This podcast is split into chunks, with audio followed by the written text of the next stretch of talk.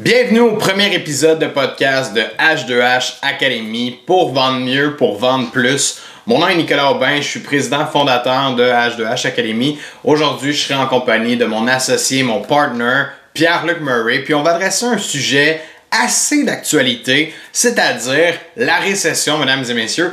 Est-ce que réellement on s'en va dans une récession? Puis comment est-ce qu'on va faire pour continuer à vendre nos services de la même façon, prendre la croissance dans nos entreprises, alors qu'il y a possiblement une crise économique dans notre société?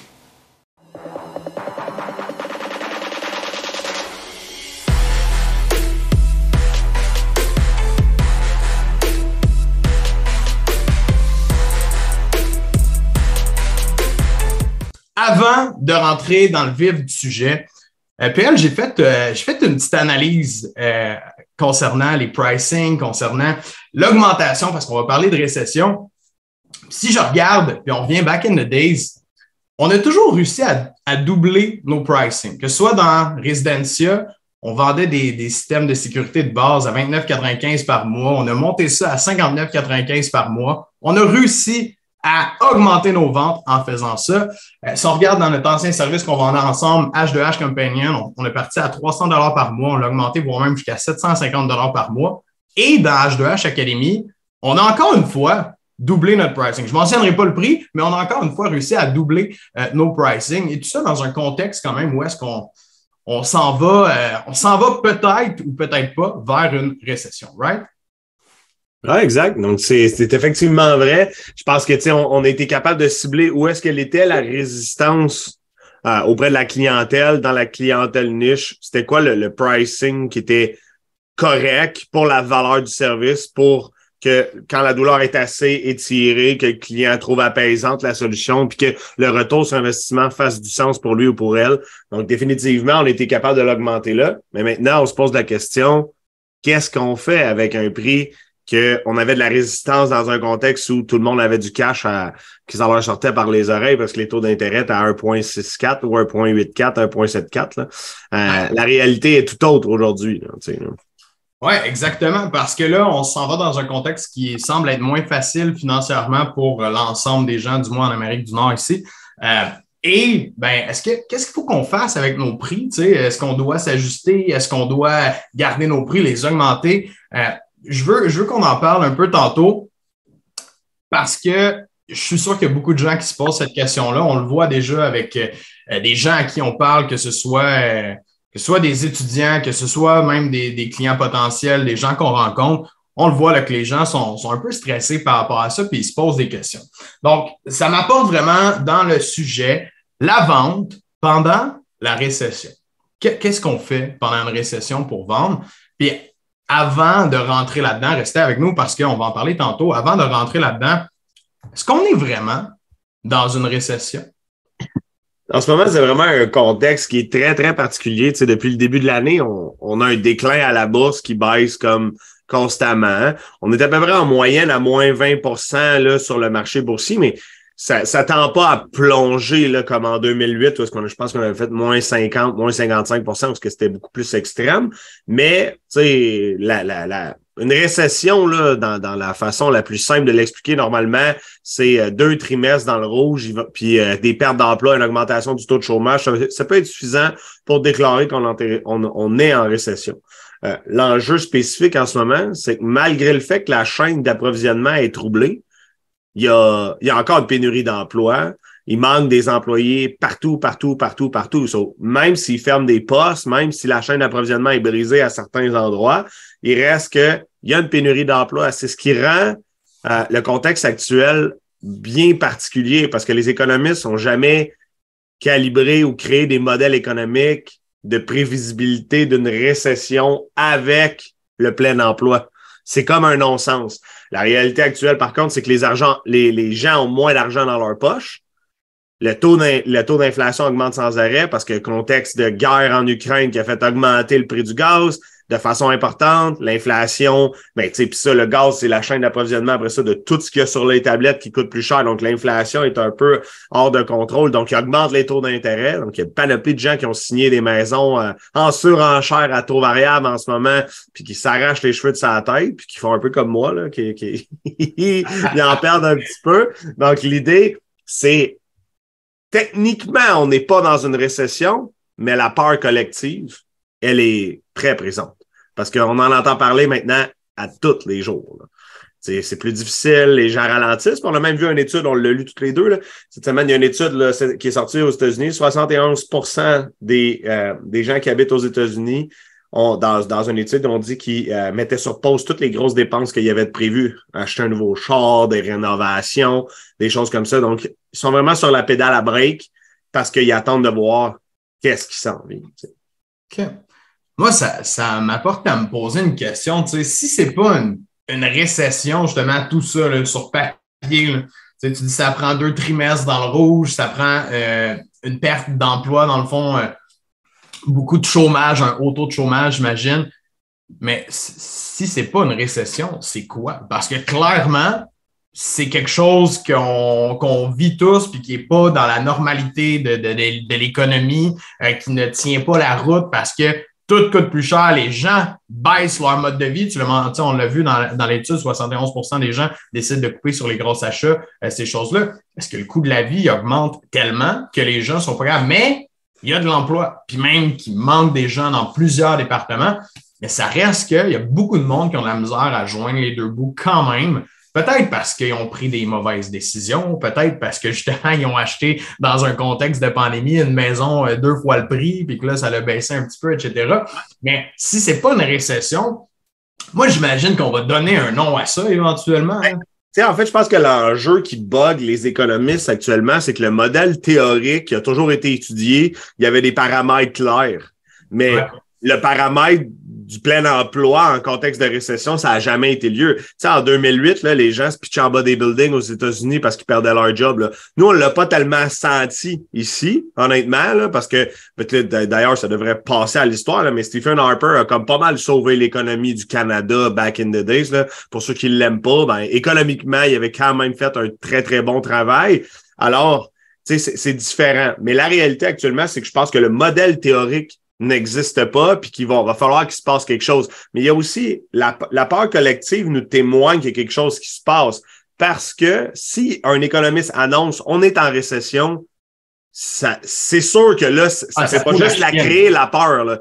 C'est réel. Là, Fait que, fait, fait que voilà, tu sais. Puis, tu sais, moi, je, je le vois, j'ai beaucoup de gens qui travaillent dans des usines autour de moi, de la famille, etc.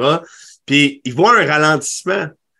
Mais tu sais, mettons, exemple, un c'est qu'il y a moins d'overtime, Mais il coupe pas de poste parce qu'il manque encore 25 personnes pour que l'usine roule à pleine capacité, tu sais.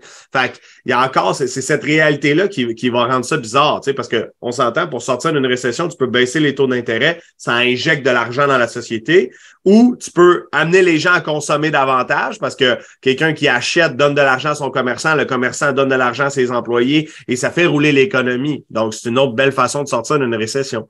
Fait que, je sais pas comment ça s'appelle, mais les indicateurs puis la peur collective nous laisse présager qu'il y a quelque chose qui se passe dans l'économie, tu même moi individuellement, on se laque la pédale. On est prudent. On met de l'argent dans le bas de laine puis on fait attention.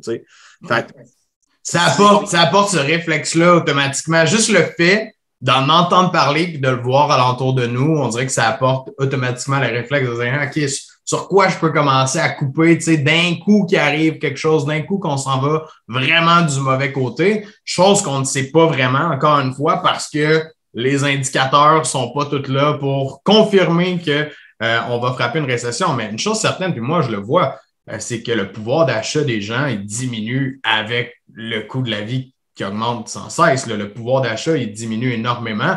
Puis ça fait en sorte que on, on dirait que les gens n'avaient pas si peur au début, continuez d'acheter pareil, même si le gaz augmente, les prix à l'épicerie augmentent, euh, tout augmente, les maisons augmentent. On dirait que les gens continuent à dépenser quand même. Mais là, dès qu'on sort le mot récession, puis qu'on commence à en parler, il y a comme un déclic qui se fait et là, la peur s'installe immédiatement.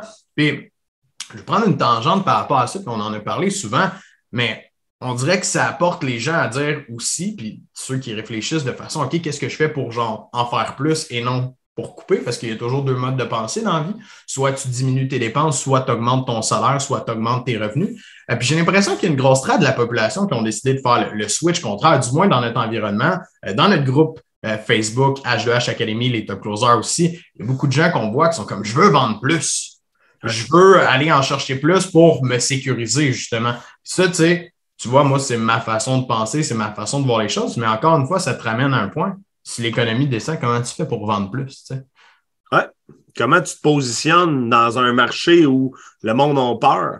Le, monde ne veut pas acheter, le monde ne veut pas dépenser, tu sais. Parce que c'est possible, mais dans chaque industrie, dans chaque opportunité, il y a une façon de porter et de faire une analyse qui t'amène à tirer ton épingle du jeu. C'est le post que j'ai fait hier sur euh, la communauté était euh, en fait là, euh, un exercice de réflexion stratégique pour savoir quel serait le positionnement.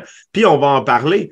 sais, si tu te fermes les yeux, tu te mets la tête dans le sable en contexte d'instabilité économique, en, en contexte d'instabilité politique, you miss something big.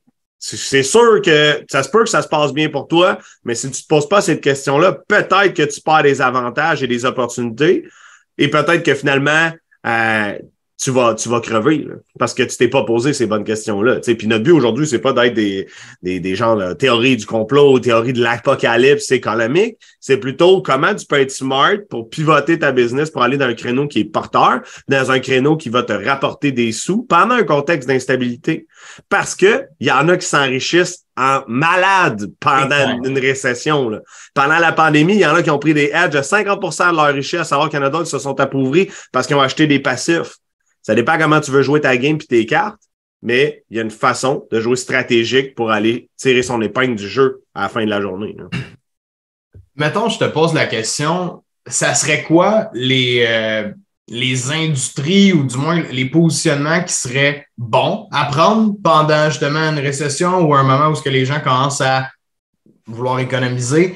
Et ça serait quoi euh, une position qui est mauvaise, quelque chose à éviter de faire, mettons? Ben, donc, ultimement, quelqu'un qui propose du luxe doit absolument se positionner dans une niche de luxe. Parce qu'on a vu ça là, en 2020, des gens qui vendaient des pick-up à 125 000 à des, des gens qui faisaient 40 000 par année, ça se voyait. Ça risque de plus se voir actuellement parce que les gens sont plus capables de se les offrir parce que souvent, ils ont eu une, augmentation de liquidité par un refinancement hypothécaire ou des choses comme ça. C'était vraiment hors norme. Donc, rétablir la niche pour laquelle tu t'attaques en conséquence de ton produit. Alors, si tu es dans le luxe, tu dois, tu dois euh, attaquer une niche qui est, qui est capable de se l'offrir. Pour eux, c'est pas tant du luxe. Pour eux, c'est comme, comme un business. C'est normal. Mm-hmm. Fait que ça, c'est une des premières choses qui était recalibrée. Si tu visais 50% de la population pour un, un, produit de luxe, ben, c'est plus le cas aujourd'hui. C'est impossible. Alors, à l'inverse, lorsque tu vends un produit, si tu as la possibilité de générer des économies dans ton offre de service pour un client, ça va devenir une arme de guerre franchement intéressante. Parce que d'un contexte où tout le monde a peur de sortir une pièce de son portefeuille, si tu dis, garde, moi, je vais t'en faire rentrer de l'argent dans ton portefeuille, tu vas économiser des sous, définitivement, que c'est un bon bet, c'est un bon cheval de course, l'économie, en contexte défavorable d'économie. Ouais, définitivement, puis on va en reparler tantôt. Mais tu le dis, quand on peut lui faire économiser de l'argent qui sort de ses poches, mais quand on peut en faire faire plus aussi, quand on peut donner un retour sur investissement, c'est toujours un axe qui est intéressant pour quelqu'un, autant dans un contexte de récession que dans un contexte normal. La personne qui voit les opportunités va les voir aussi là-dedans. Mettons, as-tu une industrie, as-tu, mettons, un, une strate de, de, la vente que tu verrais que ça, c'est un peu plus risqué de s'en aller là-dedans pendant, pendant une récession? Ben, honnêtement, je suis pas prêt à dire qu'une industrie est moins bonne qu'un autre. Par contre, ce que je remarque, c'est qu'il y a des gens qui ont dit Moi, je vais devenir courtier immobilier, ça va être facile de vendre des maisons. Puis ils ont fait une inférence majeure. Ceux qui réussissent actuellement en immobilier, ce sont quand même des, des, des, des fins stratèges parce que sont capables de tirer leur épingle du jeu. Tu sais, je parlais récemment avec quelqu'un qui disait Moi, je fais des partenariats avec des huissiers parce que m'en ramasser les maisons en reprise de finances, m'en va les vendre, moi sais, quelqu'un qui il s'en va juste en pensant que tout le monde va acheter des maisons, va vendre des maisons parce qu'il y a de la surenchère puis ça va bien. Si tu t'es pas adapté à la réalité, c'est sûr que tu perds des opportunités. Fait que, je suis pas là de dire qu'il n'y a pas une opportunité qui est bonne, qu'il y en a une qui est pas bonne. Puis, tu sais, je connais pas non plus l'entièreté des opportunités d'affaires pouvant pouvoir aujourd'hui ditch une opportunité. Par contre, faut prendre un pas de recul, faut réfléchir stratégiquement à comment se positionner, puis à qui s'adresser pour pouvoir gagner, puis continuer à avoir une pérennité. Peut-être que pendant la, récession, vous allez peut-être avoir un ralentissement, au pire la pérennité, puis au mieux de la croissance. Mais comment tu peux sauver tes billes dans ce contexte-là? Ça passe par la réflexion stratégique de comment tu vas pivoter ton offre, comment tu vas pivoter une niche. C'est ça la, réalité. Là, puis on en parlait tantôt tout ce qui est B2C, évidemment, la vente, c'est du human to human, hein, H2H Academy, c'est pas pour rien, mais tout ce qui est adressé aux consommateurs réguliers, c'est-à-dire, je sais pas combien pour cent de la population, mais du moins une, grande portion de la population, euh, l'aspect économique est méga intéressant. Si on est capable de se positionner comme ça, ou du moins d'attirer l'attention comme ça, en allant chercher des économies, en offrant des économies aux gens, ça va toujours être intéressant. Dans le B2B, ça serait quoi la, solution, si on veut, pour une entreprise qui veut pivoter ou qui veut vraiment tirer son épingle du jeu dans, un contexte comme ça? Dans le B2B, pour vrai, pour moi, la meilleure rente, c'est le retour sur investissement. tu dépenses, chaque dollar que tu dépenses, sont-tu bien attribués? Est-ce qu'il te rapporte l'argent qu'il devrait rapporter? Sinon, il faut faire des coupures. Sinon, il faut changer. Fait que dans une approche de vente B2B, définitivement, le retour sur investissement, va être une bonne chose. Puis il y a des entrepreneurs qui, par exemple, vont être portés à couper des dépenses, comme changer d'agence web parce que le flat fee, c'est 2500 pièces pour aller vers 500 pièces. Mais peut-être qu'à 500 pièces, tu mets la hache dans ton retour sur investissement. Fait qu'il faut faire attention parce que y a, couper des dépenses fixes puis couper des dépenses variables, ça peut apporter aussi des conséquences sur le retour sur investissement. Donc, c'est pas juste de couper à tout prix, mais en tant que vendeur, en tant qu'entrepreneur, la proposition de service doit créer de la valeur et elle doit être porteuse et associée au contexte. Tu sais, je veux dire, tu peux pas juste faire dépenser à ton client sachant qu'il n'y aura pas de retombées. C'est pas authentique, c'est pas, euh, pas parfait là, en ce moment.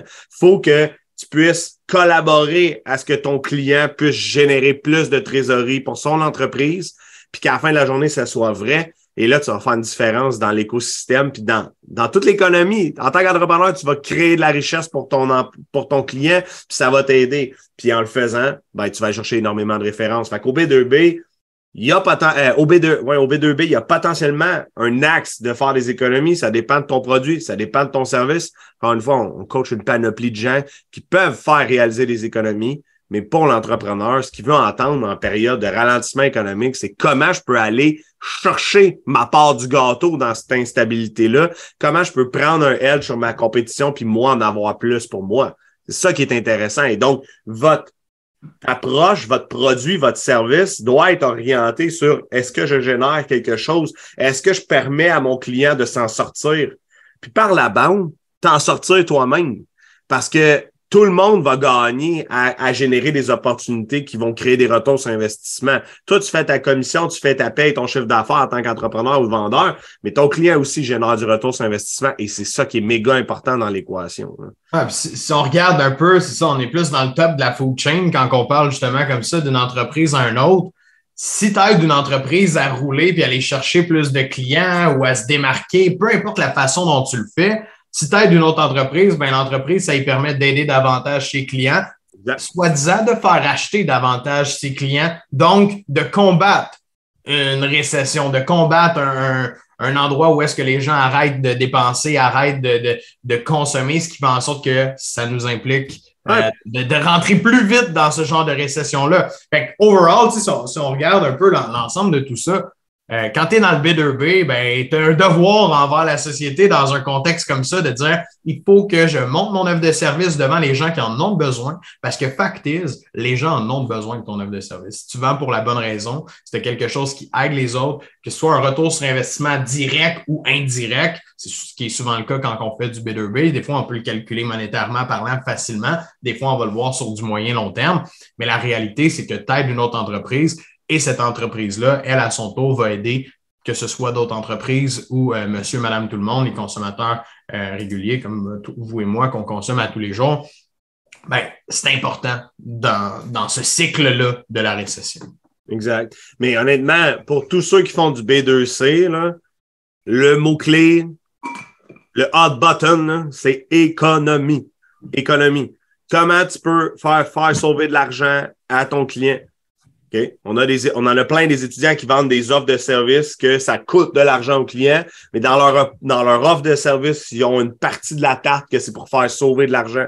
Puis, à certains points, peut-être que c'est moins payant, mais ça va être plus facile à vendre. Tu vas peut-être bien avoir plus de volume. Donc, si tu prends une tangente stratégique que tu t'en vas faire faire des économies aux gens, ça peut devenir très intéressant pour toi. Alors, il faut être capable de, de s'adapter puis de pivoter son speedboat pour être capable d'aller chercher de la vitesse puis de l'attraction, même en ralentissement économique. Fait que ça, c'est le mot-clé. L'économie va être un hook. Tu sais, qu'on le veuille ou non, ça devient le hook parce que la réalité, on est capable d'aller intéresser les gens à nous parler, à rentrer dans, un, dans une transaction possible avec nous, puis on est capable de les attirer avec l'économie pendant cette période-là. La réalité, Peut-être que quand tu vas parler avec ton client pendant 10 minutes, 15 minutes, 30 minutes, peu importe, tu vas définir que finalement, ce n'est pas ça son besoin d'économie réellement, en comprenant puis en creusant, en cherchant les douleurs, en cherchant son besoin. Peut-être que son besoin est tout autre chose complètement. Mais tu vas avoir attiré son attention avec l'économie parce que ça va être plus dur d'attirer l'attention des gens tout simplement quand on, parle de, luxe, quand on parle de quelque chose de, de, plus cool, de plus dispendieux ou qui sonne plus dispendieux. Donc, de se positionner par le prix, c'est jamais un conseil euh, qu'on veut faire parce qu'on le sait, on va chercher un client par le prix, on sort par le prix aussi. Hein, on sort aussi vite qu'on est rentré. oui, il y en a beaucoup qu'on va être capable d'aller chercher de cette façon-là parce qu'ils en ont besoin d'économiser, puis c'est vraiment leur besoin à l'heure actuelle. Mais je pense aussi, moi, que la tangente de d'utiliser l'économie pour ton marketing, pour attirer les gens, pour faire en sorte qu'ils t'écoutent, ça va t'aider énormément parce qu'il y en a tellement du monde qui vont décider de comme plus rien regarder ou de se fermer les yeux sur le marketing, se fermer les yeux sur ce qu'ils voient, ce qui peut potentiellement les faire acheter parce qu'on le sait, on est dans un marché de surconsommation au maximum. Fait que les gens, ils se protègent un peu, là, des fois, ils sont OK, non, je, je, je regarderai pas ça, ça a l'air intéressant, mais oups, s'ils voient le mot économie, possibilité de sauver de l'argent, Là, tu vas peut-être l'avoir. Là, tu vas peut-être rentrer le client dans ton panneau, dans ton entonnoir de vente. Et fact is, peut-être que tu vends un produit plus cher que ce qu'il payait auparavant, ben, ça va être mieux pour lui, puis ça va le faire économiser sur du plus long terme ou ça va lui donner un plus-value sur du plus long terme. Donc, cet aspect-là aussi, je pense qu'il est important. Le prix va être un bon hook. Dans certains cas, oui, on va être en mesure de faire économiser des gens avec nos services, de baisser les prix, mais tout le monde va se positionner comme ça aussi. Fait que je pense qu'il faut rester très euh, aux aguets des besoins, des douleurs, des vrais problèmes de nos clients aussi, puis pas euh, tout de suite vouloir vendre un prix moins cher, même si c'est pas ça qu'il y a de besoin. Non, parce que sinon, tu deviens un preneur de commande. Là, fait que c'est pas ça l'objectif. L'objectif, quand on parle d'économie, effectivement, c'est d'ouvrir la discussion. Puis lorsqu'on ouvre la discussion, on rentre en appel exploratoire, puis on saisit l'ensemble des besoins et des douleurs qui nous permettent de faire une recommandation conséquente. L'objectif ici, c'est pas juste de, encore une fois, le podcast H2H Academy, c'est pour vous aider à faire plus de ventes. Alors, comment on se positionne? Fait qu'en parlant d'économie, pardon, tu génères des opportunités qui te permettent de parler à des clients, puis quand tu parles à des clients, tu offres le service conséquent. Point.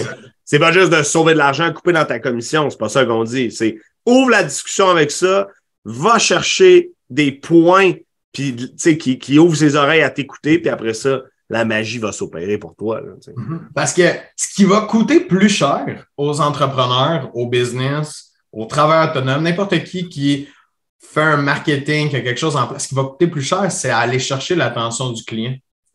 C'est ça qui va être plus dur dans la business, là, dans, dans, les mois, dans, dans, les années à venir, peut-être. On ne sait pas si on va rentrer dans, dans quelque chose qui va durer un moment, mais c'est d'aller chercher l'attention des gens qui va être plus difficile parce que une personne se protège quand justement elle est dans une période, tu sais, tu l'as dit tantôt, toi, je commence à couper, je regarde ça, ça. Tu sais, fait que le, manteau de chasse que tu vois passer sur Facebook Ads, peut-être tu fais comme ah, j'irai pas le voir. Mais si tu verrais qu'il est à 30% de rabais, tu rentres sur le site, packagé avec un autre affaire, puis un autre affaire, tu es déjà là, puis là, tu as le goût de l'acheter. Tu sais. Fait que la réalité, c'est que l'aspect, la façon d'aller attirer l'attention des gens, je crois qu'elle va euh, changer tranquillement comme ça le, copywriting qu'on va mettre dans des annonces publicitaires, dans nos textes, euh, dans notre script au téléphone, qu'est-ce qu'on va dire à notre client, on va changer euh, de parole, on va y aller moins dans comme l'extravagance, puis on, va rester plus dans un aspect économique pour garder l'attention puis amener la personne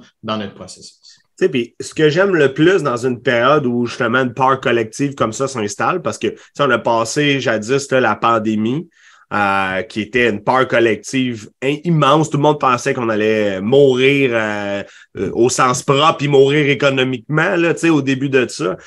Mais ça génère tellement des discussions entre êtres humains qui sont intéressantes, qui sont authentiques, que c'est facile d'aller se connecter vraiment rapidement avec un client et d'être capable de lui offrir un service. Euh, ça nous amène à notre sujet 3, tu sais, puis avant de rentrer dedans, je veux juste parler d'une expérience. Moi, en 2020, en mars 2020, c'est-à-dire premier confinement, tout le monde est à la maison, on ne sait pas ce qui va se passer, mais tout ferme. Tout, tout, tout, tout, tout, tout, tout ferme. Là. À ce moment-là, on n'avait même pas la notion des commerces essentiels. Tout est fermé. Fait que la réalité, c'est que moi, j'ai mis tout le monde au chômage, j'ai mis tout le monde à pied, on a, on a mis la clé dans la porte, puis on dit, on, verra qu'est-ce qui va se passer, c'est comme tous les autres commerçants. Quelques jours plus tard, ben, euh, un, de mes amis m'appelle puis il me dit Veux-tu vendre du lavage de vitre pour cet été? T'sais. Moi, dans ma tête, j'étais comme Mais cet été, on sait pas qu'est-ce qui va se passer. Finalement, j'ai mis de côté toutes mes croyances limitantes, puis j'ai réussi à vendre 40 000 de lavage de vitre en cinq jours. Puis tout ce que je disais aux gens, c'est on peut pas arrêter de consommer, on peut pas arrêter de vivre. Vos fenêtres, vous allez les laver cet été, right? Ouais, ouais, t'as raison. si, si tout le monde fait comme vous puis tout le monde arrête, c'est vrai qu'on va être dans la marde dans six mois. Puis on va être dans la marde solide. Puis les gens étaient comme, t'as bien raison. Vous, comme vous nous avez encouragé l'année passée, vous pouvez nous encourager encore cette année. Au pire, on vous remboursera cet été, etc. sais, on avait tous les arsenals, mais ça reste que le mindset du vendeur, le mindset de l'entrepreneur, d'être convaincant et positif à l'égard d'une situation va faire en sorte que la personne peut s'abandonner plus facilement et laisser tomber la peur. OK? Puis le troisième sujet, c'est comment on bypass la peur du client, comment on bypass la peur qui s'est installée en lui par rapport à ce qui, potentiellement peut lui arriver. Tu sais? Je te, marqué un bon point. Euh, je pense que l'entrepreneur a une responsabilité dans le contexte. Tu, tu l'as bien fait, tu l'as mentionné au client si, on, si vous arrêtez de dépenser, si l'économie arrête de tourner au complet, shit's gonna go wrong pour de vrai. On a ce devoir-là d'éduquer nos clients, de leur expliquer pourquoi c'est la bonne chose à faire aussi dans un certain sens. Puis évidemment, toujours dans l'authenticité et dans l'honnêteté, quelqu'un qui fait quelque chose pour les mauvaises raisons, ça n'a jamais sa place d'être. Euh, mais quelqu'un qui a une business qui veut la faire rouler ne doit pas se sentir mal de demander à un client d'acheter, de payer. Puis je veux juste sauter là-dedans parce que ça va être quelque chose de commun. Tu sais, les gens qui vont dire Mais là, je ne peux pas vendre ça à lui, tu sais, on est dans un contexte de récession, peut-être, ou ah, je ne peux pas offrir ça. Si tes intentions sont bonnes, ton produit, ton service, il est bon, puis tu aides réellement le client de l'autre côté, là, puis que tu réponds à son besoin, sens-toi pas comme un imposteur. Et pas, et pas l'impression de de, nuire à la personne. Au contraire, t'aides la personne à répondre à son besoin, puis t'aides la société, t'aides l'économie à avancer par le fait même. Donc, euh, je pense que les, entrepreneurs, on a une responsabilité par rapport à ça, de ne pas, puis je vais le dire comme ça, mais de pas te choquer. Tu sais, parce qu'il y a du monde, puis, puis pour vrai, c'est tellement du monde de cœur, puis je le vois, là, euh, des, gens qu'on rencontre en appel, des gens qui, qui sont même nos étudiants, comme ben là, je peux pas vendre à ce prix-là, je peux pas vendre ça comme ça. Ben, c'est sûr que si toi, tu, tu commences dans ce sens-là, et tu dis, ah là, c'est peut-être cher pour vous, ben, t'installes la peur au lieu de l'enlever complètement dans un contexte de récession, dans un contexte de pandémie, t'installes de la peur, puis tu fais peur, ben, c'est vrai que c'est peut-être cher pour moi. Ah non, ok, non, laisse faire. Fait d'un, tu te brûles, tu brûles tes ventes, tu brûles ce que tu es en mesure de faire, puis t'aides pas le reste du, du cycle. Puis effectivement, je pense que le, mindset de l'entrepreneur et du vendeur d'être positif, d'être convaincant, c'est un enjeu parce que vous allez vous adresser à des gens qui ont peur. Puis qui ont peur pour vrai, là. Tu sais, la semaine passée, quelqu'un qui me dit, euh, tu sais, je suis papa de deux enfants, il faut que je fasse attention à mes œufs en ce moment, je peux pas dépenser comme un malade, tu sais. Puis je le comprenais, j'étais de cœur. Puis tu sais, moi, j'étais sur un play de retour sur investissement. Fait que j'étais comme, je comprends que tu veux pas dépenser, mais ta mentalité de salarié fait en sorte que tu n'es pas prêt à t'investir, puis je le respecte. Puis c'est correct, on va pas de business ensemble. Mais si tu veux devenir un entrepreneur, il faut prendre des risques.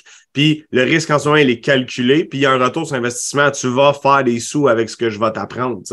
Mais il faut être capable de bypasser puis d'être vraiment convaincu, convaincant. Par contre, jamais personne qui a dit que ça allait être facile. OK? Puis le numbers game va être encore plus important parce que peut-être que votre taux de closing va baisser. Peut-être, mais les offensives doivent augmenter. Si votre taux de closing baisse, vous devez mettre plus d'efforts, vous ne devez pas lâcher prise.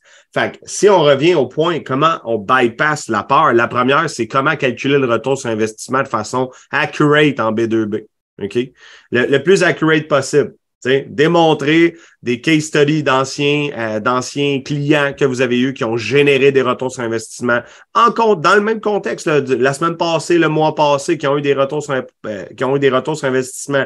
Votre mindset doit être aligné dans ça va passer c'est temporaire honnêtement en 2008 c'était c'était une très grosse récession puis on l'a pas tant senti euh, au Québec au Canada. Tu sais. Fait que, honnêtement, puis en ce moment, on est très loin d'un moins 55 à la bourse. Là, tu sais. Fait qu'à un moment donné, notre job, on n'a pas de boule de cristal, on a, personne n'est capable de savoir c'est quoi dans l'avenir. Par contre, on peut être beaucoup optimiste.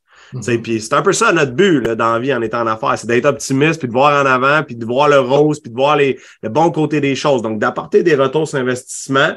Puis tu sais, c'est, ça va être important, mais sachez que je dis pas aujourd'hui que ça va être facile. Ça va être dur. Puis, il faut être guéri, faut être préparé à toute éventualité. Et c'est surtout ça le but du podcast aujourd'hui. C'est posez-vous les bonnes questions, pivotez de la bonne façon. Ouais. Je rebondirais, te dis, euh, le retour sur investissement à l'intérieur du B2B, méga important. Euh, of course, puis je, dirais même au B2C aussi, euh, parce qu'il y a des gens qui, dans un contexte comme ça, vont commencer à dire, ben moi, je vais acheter moins cher. Euh, fait que je vais acheter le service moins cher, je vais acheter le produit moins cher, je vais acheter la télé cheap, euh, je vais, tu sais, tout le genre de produits, de services qu'on peut acheter, on va vouloir couper sur les prix. Mais reste qu'on le sait très bien, c'est pas parce qu'un produit est moins cher euh, qui est nécessairement meilleur. Hein? Souvent, c'est le contraire. Euh, donc, il y a un concept de retour sur investissement aussi qu'on a une responsabilité en tant que vendeur de pas essayer de cheaper. Si ton client a besoin du service milieu de gamme et non du, bas de gamme, puis que c'est ça qui va vraiment faire une différence pour lui, pas aujourd'hui sur le prix, non, parce qu'il est plus cher, mais sur une semaine, deux semaines, trois semaines, un mois, deux ans, c'est ça qu'il doit acheter. Tu sais, fois, on a un étudiant qui il a, une business, puis il vendait des pneus dans sa business. Les pneus, on s'entend-tu que c'est important sur un char? Même dans un contexte de récession, si tu le temps de cheaper sur tes pneus et de dire je vais acheter des pneus qui vont me crisser dans le champ euh, dans, deux semaines? Non, c'est pas le temps. Tu as des pneus, c'est la sécurité de ta famille. C'est méga important de saisir le bon besoin de ton client puis d'offrir qu'est-ce qu'il a de besoin, malgré que il va peut-être vouloir payer moins cher, mais son retour sur investissement, il va être là. là. C'est important de lui montrer. Tu vois, tu amènes un bon point parce que les économistes euh, appellent ça des marchés refuges. Là. En, cas de, récession, ce qu'on voit, c'est une augmentation de la valeur en bourse de Dollarama. Ça, c'est l'exemple classique. Ça veut dire que les gens vont, se réfugier dans l'achat de, de, basse qualité et de faible coût pour, pour justement peut-être la nourriture, mais aussi des, des, des, des, ils vendent plein d'affaires cheap là-dedans. Ah oui. Mais ultimement, on voit vraiment une croissance économique. Alors souvent, ce que les investisseurs vont faire, c'est qu'ils vont pivoter un peu leur portefeuille d'investissement pour aller dans les marchés refuges comme ça. Mais ça fait juste nous témoigner du comportement du consommateur d'aller vers ça. Alors, le rôle en tant qu'entrepreneur, en tant que vendeur, c'est est-ce que tu veux t'en aller dans un cheap product, puis proposer quelque chose qui vaut pas cher, mais qui va t'apporter un paquet de troubles au niveau du customer care puis du service à la clientèle, pardon. Donc, effectivement, je pense que notre job, c'est de travailler la perception du client face à la situation, démontrer le retour sur investissement en B2C et des économies si c'est le cas, parce qu'il y a des économies à moyen et long terme si tu achètes de la scrap et qu'elle brise dans un an. Il y a des économies potentielles à acheter quelque chose qui est plus durable dans le temps. Mais je pense que notre job, c'est de plus que jamais trouver la bonne douleur et de faire une recommandation qui va venir apaiser la douleur. Plus que jamais. Quelqu'un qui va vendre un produit à pression pour quelqu'un qui n'en a pas de besoin, c'est vrai que ça va être dur.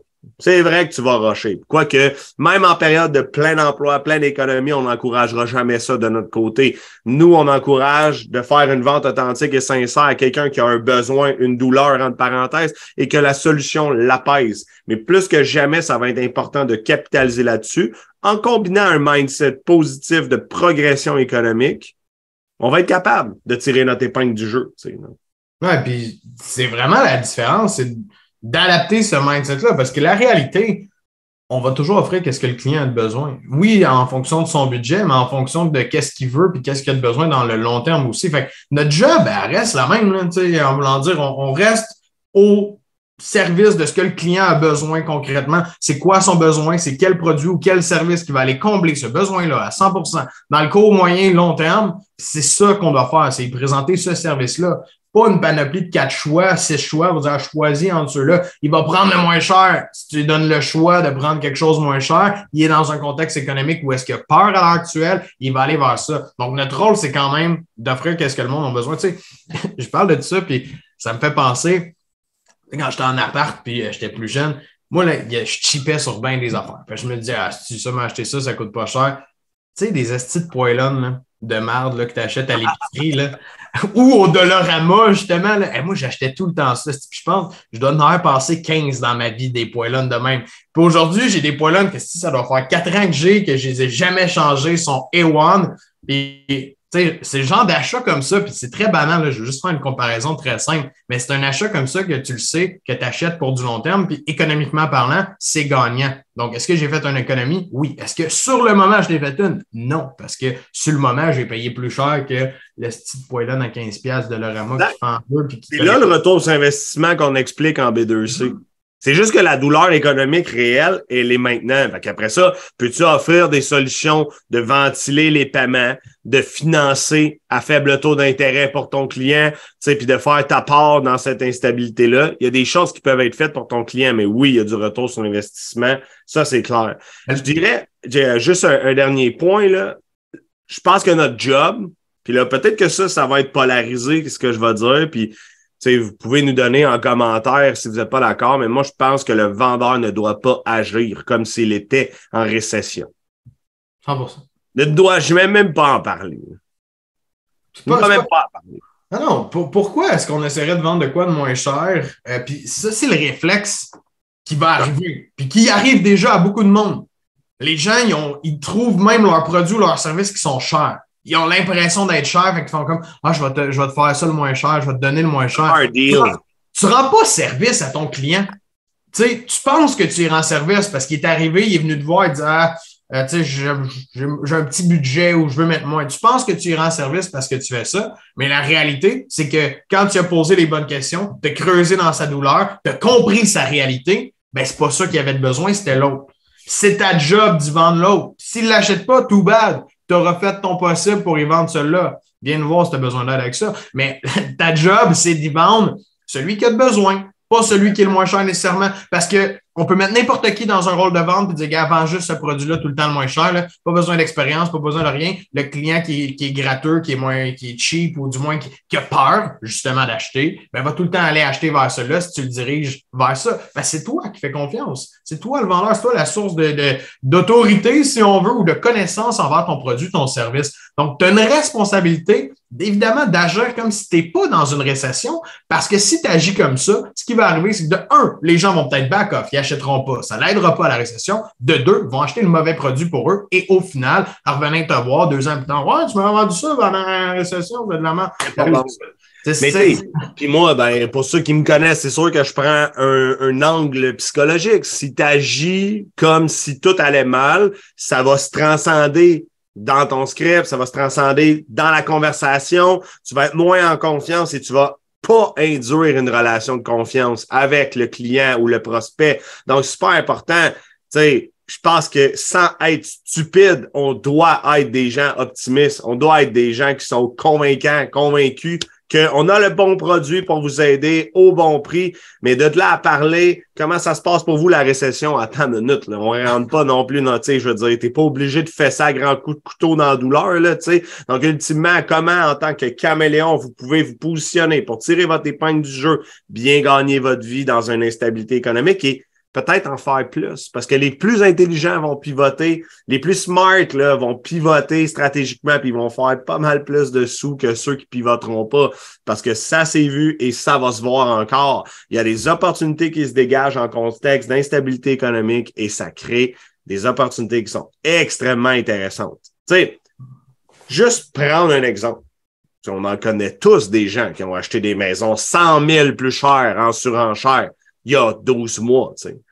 Mais on va aussi tous connaître des gens qui vont payer 100 000 moins cher parce que c'est une reprise de finances, parce que parce qu'ils vont avoir été patients. Alors, le Québécois qui est patient, le consommateur, l'entrepreneur, le vendeur qui est patient, qui saisit les opportunités au bon moment, tu sais, dans une vie, payer 100 000 de trop ou 100 000 de moins, il y a un écart de 200 000. Si tu fais ça à 30 ans, une fois dans ta vie, mettre 200 000 dans tes poches, tu viens de scorer un coup de circuit. Là. Si tu en fais cinq de même dans ta vie, des coups de circuit, des opportunités comme ça, c'est un life changer.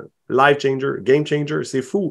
Fait qu'ultimement, comment toi, tu peux prendre une opportunité, comment tu peux te positionner, puis être dominant face à cette situation-là en alignant ton mindset, en ayant les bonnes stratégies, puis comment tu vas pivoter pour réussir dans tout ça. C'est ça les questions qu'il faut que tu te poses pour réussir en vente en ce moment. Ouais, fait juste le, le résumé en grande ligne. Première des choses, méga important de faire une analyse du macro-environnement quand même. Être en mesure de voir qu'est-ce qui se passe dans ton domaine. Tu es un entrepreneur, tu es un travailleur autonome, regarde qu'est-ce qui se passe dans ton domaine. Est-ce que tu dois pivoter une niche? Est-ce que tu dois changer ton message pour t'adresser à ton client d'une façon différente afin de capter son attention? Parce que je le répète, la chose qui va être plus difficile, c'est le message, c'est le marketing, c'est l'approche, c'est la prospection qui va demander plus d'efforts pour intéresser les gens à venir avec nous, venir discuter parce qu'ils vont être dans un mode un petit peu plus froid d'acheter. Euh, ça ne sera pas le bon moment pour eux. Tu en as parlé, EPL, la niche client choisir son bon avatar. Si tu vends un produit de luxe que tu vendais à 50% de la population, ça sera probablement plus le cas. Donc, ça va être important de cibler, de targeter la bonne clientèle pour toi, parce que sinon, tu vas faire beaucoup d'offensives qui ne donneront rien, puis tu vas mettre ton temps euh, au mauvais endroit, tout simplement. Exact. Je pense que ça fait le tour. Euh, de, de, tout ce qu'on avait à couvrir pour aujourd'hui. Quand même beaucoup de contenu, beaucoup de données. Euh, si, vous avez des questions, ça va nous faire plaisir d'y répondre en commentaire. Donc, n'hésitez pas à nous écrire. On est en podcast, fait que tout simplement, vous pouvez nous écrire sur, euh, sur notre page H2H euh, Academy. Vous pouvez venir vers nous, que ce soit sur YouTube, Facebook. choisissez un des channels. On est un peu disponible sur l'ensemble des plateformes. Merci d'avoir été avec nous pendant ce premier épisode de podcast. je t'invite à t'abonner, à nous suivre. Tu peux même venir nous rejoindre dans le groupe H2H Académie les top closers où tu pourras retrouver 100% de notre contenu euh, dirigé pour toi en tant qu'entrepreneur, travailleur autonome. Dans notre contenu, notre objectif, c'est toujours de te donner des outils, de te donner des méthodes afin de faciliter le développement des affaires dans ta business et d'obtenir plus de ventes au final. Donc sur ce, on se dit au prochain épisode. N'oublie pas de t'abonner.